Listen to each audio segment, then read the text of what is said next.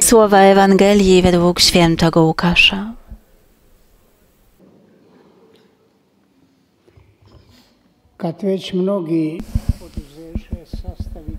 Wielu już starało się ułożyć opowiadanie o zdarzeniach, które się dokonały pośród nas.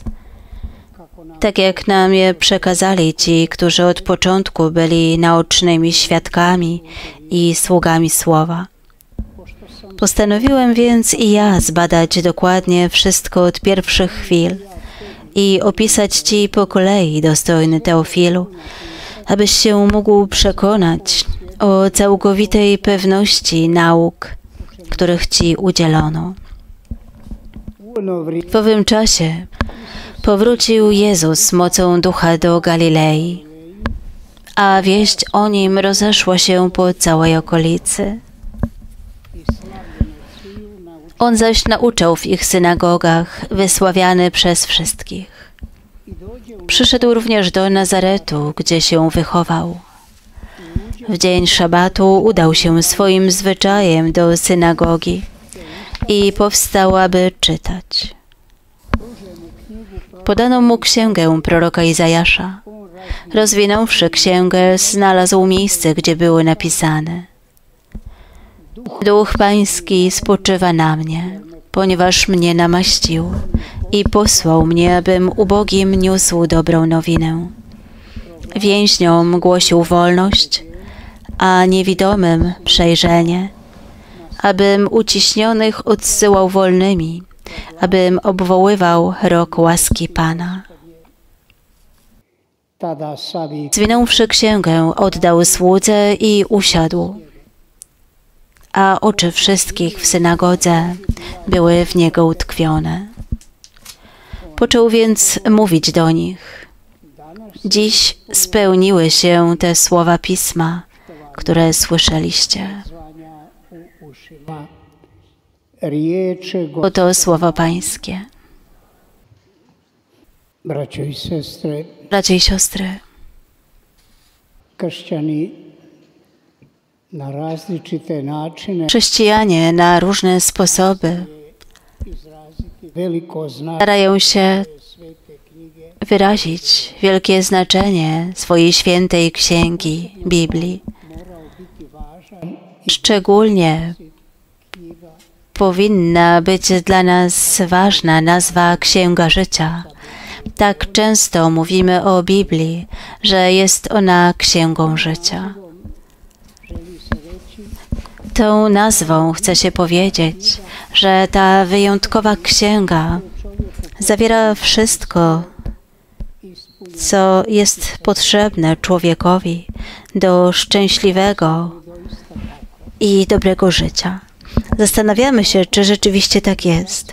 Gdyby tak było, chrześcijanie z pewnością o wiele częściej sięgaliby po Biblię i szukaliby w niej nauki, pociechy, zachęty i siły, zwłaszcza w trudnościach i problemach życia. Ze względu na to, że służba Boża to szczególnie uprzywilejowane miejsce czytania tekstów biblijnych i ich tłumaczenia.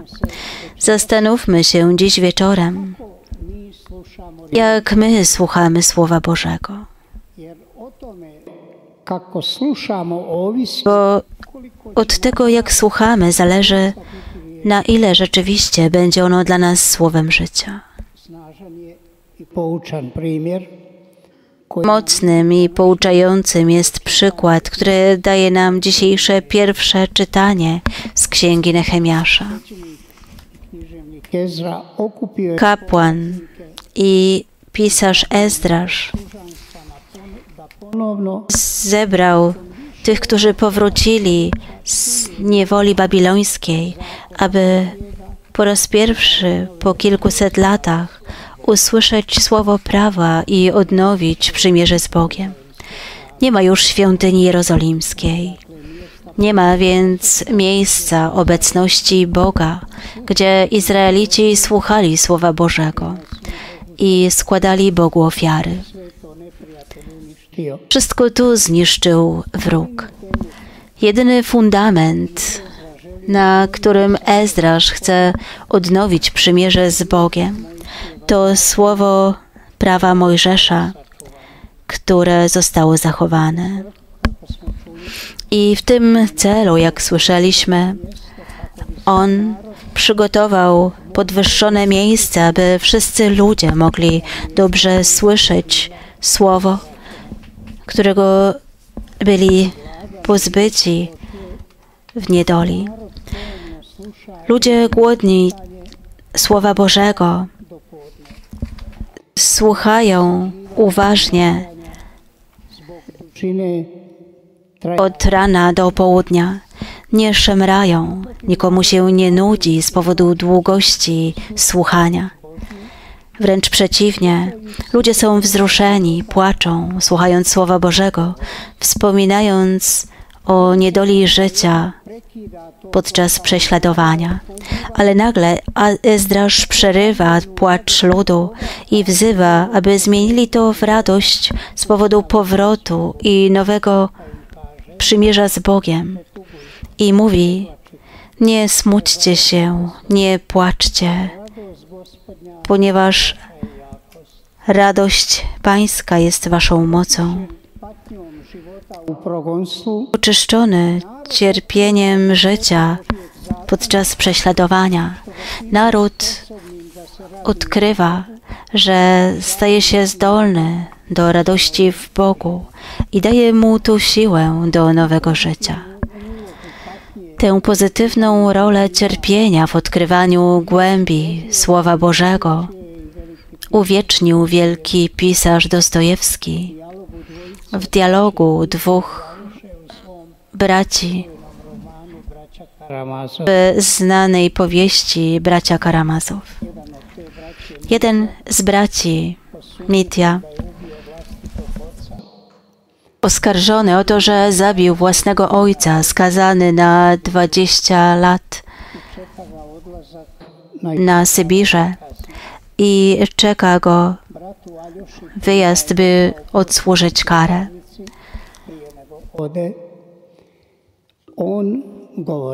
Do brata Alioszy, który przyszedł, aby go odwiedzić w więzieniu przed wyjazdem, powiedział: W ciągu tych ostatnich dwóch miesięcy odkryłem w sobie nowego człowieka, właściwie nowy człowiek zmartwychwstał we mnie.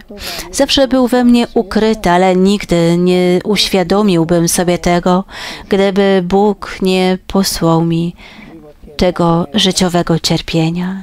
Życie jest zagadką. W ogóle się nie boję, że przez 20 lat będę musiał ciężko kopać w kopalni. Boję się jedynie, że ten odkryty we mnie człowiek mógłby mnie ponownie opuścić.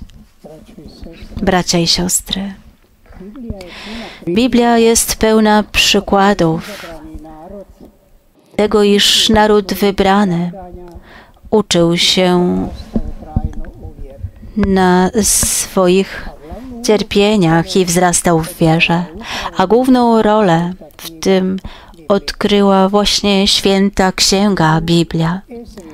Pomiędzy czytaniem prawa przez Ezdrasza przed zebranym narodem i czytaniem Jezusa, księgi Izajasza w świątyni istnieje powiązanie w sensie wierności wobec Słowa Bożego, ale jest tu też wielka różnica. Czytanie Ezdrasza oznacza nową przyszłość życia ludu w przymierzu z Bogiem. Czytanie przez Jezusa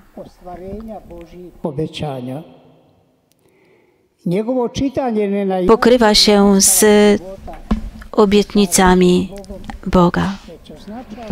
Oznacza to, co Paweł później nazwie pełnią czasu. Oznacza tę chwilę w historii zbawienia, która wszystkiemu nada nowy bieg i nową treść. Starając się, by czytelnikom przybliżyć tę prawdę o Jezusie, ewangelista Łukasz Jako początek działalności Jezusa nie wybrał jego jakiegoś potężnego dzieła, cuda, tak jak przykładowo uczynili to Marek i Jan, lecz zupełnie zwykłe słuchanie i tłumaczenie Słowa Bożego w synagodze. Aby w tej zwyczajności i codzienności mocno odbiła się echem niezwykłość i niecodzienność Słowa Bożego. Obietnica Boża, złożona dawno przez proroka Izajasza, żyła przez wiele stuleci i czekała na moment spełnienia. Zawsze od nowa czytane jest to w liturgii Bożej i wspierało narody. Zmieniali się liczni tłumacze tego słowa, aż nadeszła chwila, gdy ktoś mógł powiedzieć: Dziś spełniły się te słowa pisma, które słyszeliście. Jezus, bracia i siostry, poprzez to zdjął zasłonę tajemnicy ze słowa proroka, ale poprzez to przed ludźmi pojawiła się tajemnica w osobie, która od tej pory będzie ogarniać mocno tych, którzy spotkają się z Jezusem i Jego Słowem. Znany myśliciel ubiegłego stulecia Martin Buber, Żyd, powiedział o Biblii, że to księga, w której wszystko żyje dzięki wszystkiemu. Ta księga ma jednak swoją duszę i serce. Jej serce, jej prawdziwym centrum jest osoba Jezusa Chrystusa, o którym mówi Stary Testament i przygotowuje Jego przyjście, a Nowy Testament daje świadectwo Jego życiu, śmierciu i zmartwychwstaniu jako spełnieniu wszystkich wielkich obietnic Starego Testamentu. A dusza, która jest natchnieniem dla całej Biblii, która ją ożywia i ukierunkowuje, to Duch Święty, bo tylko w Jego świetle zrozumiałe jest pojawienie się Jezusa Chrystusa, ale i Jego Kościoła po Nim.